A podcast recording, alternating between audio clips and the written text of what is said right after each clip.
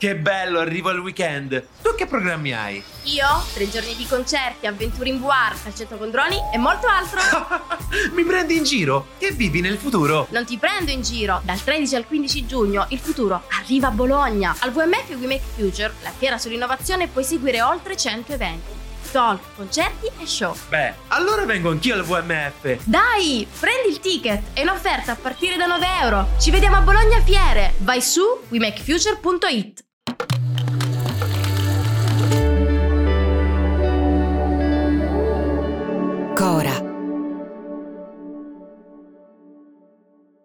have a wonderful husband and we've always dreamed of a big family. We have a Lei è Kate Cox. Ha 31 anni e vive nell'area metropolitana di Dallas, in Texas, con il marito Justin e i loro due bambini. La più grande ha 3 anni e il piccolo un anno e mezzo.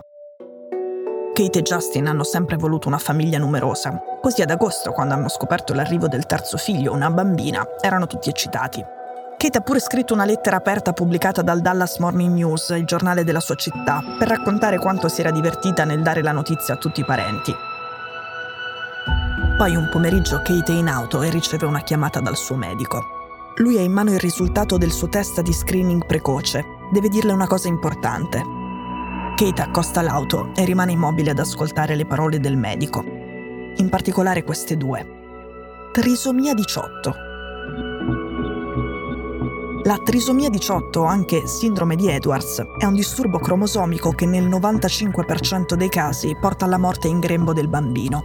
Ma anche se Kate facesse parte del 5% e riuscisse a portare a termine la gravidanza, il rischio che la sua bambina nasca morta o con gravissime malformazioni è molto alto. E, se nasce, prova un dolore atroce per giorni, settimane o mesi, finché non muore. Kate rimane in auto, non riesce a ripartire e si mette a compulsare Google per capire meglio. Si spaventa ancora di più.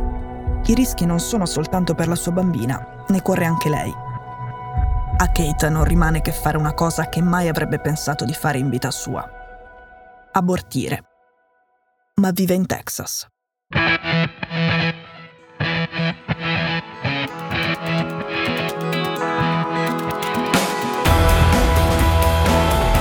Sono Cecilia Sala e questo è Stories.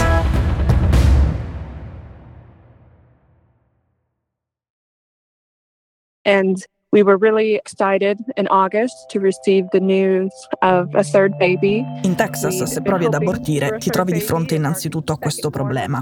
È impossibile trovare un medico perché, ad accontentarti, rischierebbe di perdere la licenza e fino a 99 anni di carcere e pagherebbe una multa di almeno 100.000 dollari. Al contrario dell'immagine che molti conservatori americani vorrebbero dare delle donne che scelgono di abortire, la maggior parte sono come Kate. Il 60% sono donne che hanno già avuto figli e che magari ne vorrebbero altri. And so I was very shocked that we did not fall into that exception in the situation that we were in. La trisomia 18 è una malattia genetica che può compromettere gli organi vitali, causando malformazioni alla colonna vertebrale, al cuore, al cervello, alle braccia, alle gambe e alle mani. La sopravvivenza a un anno dalla nascita è quasi impossibile.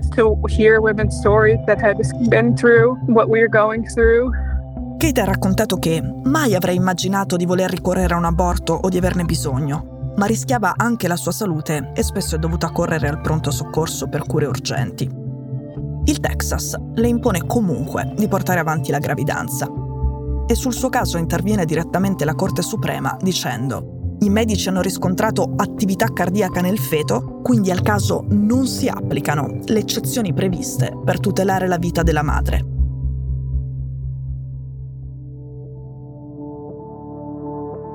Quello di Kate è il primo caso di una donna adulta costretta a chiedere il permesso al governo per abortire da quando, l'anno scorso, la Corte Suprema ha eliminato il diritto all'aborto a livello nazionale ribaltando la storica Roe vs. Wade, la sentenza che, dal 1973, tutelava il diritto all'aborto a livello federale.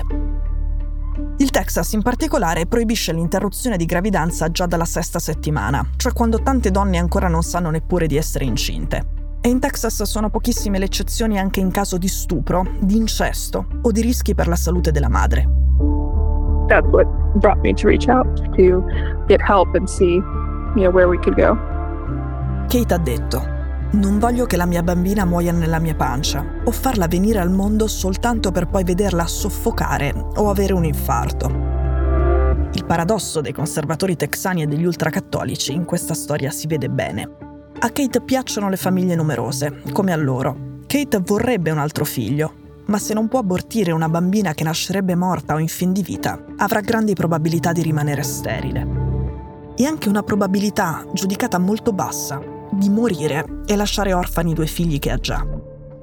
Provate a mettervi nei panni di Kate.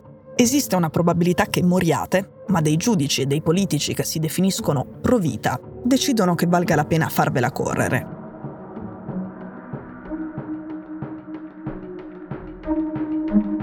Cox è stata costretta a lasciare lo Stato per evitare di rischiare la vita e conservare la possibilità di avere un altro figlio. Ora la sua famiglia rischia che qualcuno cerchi di trarre vantaggio dalla legge sulle taglie del Texas, quella che prevede un compenso in dollari per chi fa causa a chiunque aiuti chi abortisce.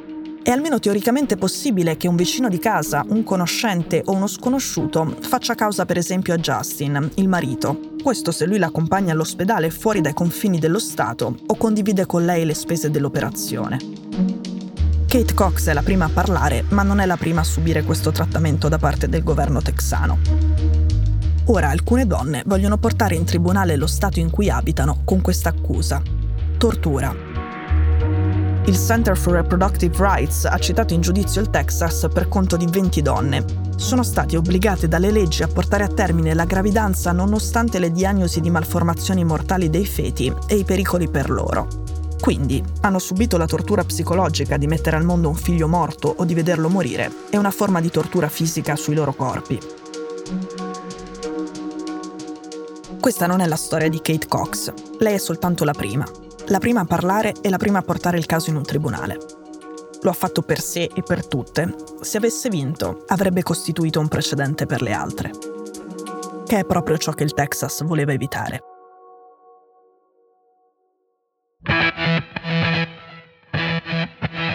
Stories è un podcast di Cora News prodotto da Cora Media. È scritto da Cecilia Sala. La cura editoriale è di Francesca Milano. In redazione Simone Pieranni. La sigla e la supervisione del suono e della musica sono di Luca Micheli. La post-produzione e il montaggio sono di Daniele Marinello. La producer è Monica De Benedictis. Le fonti dei contributi audio sono indicate nella sinossi.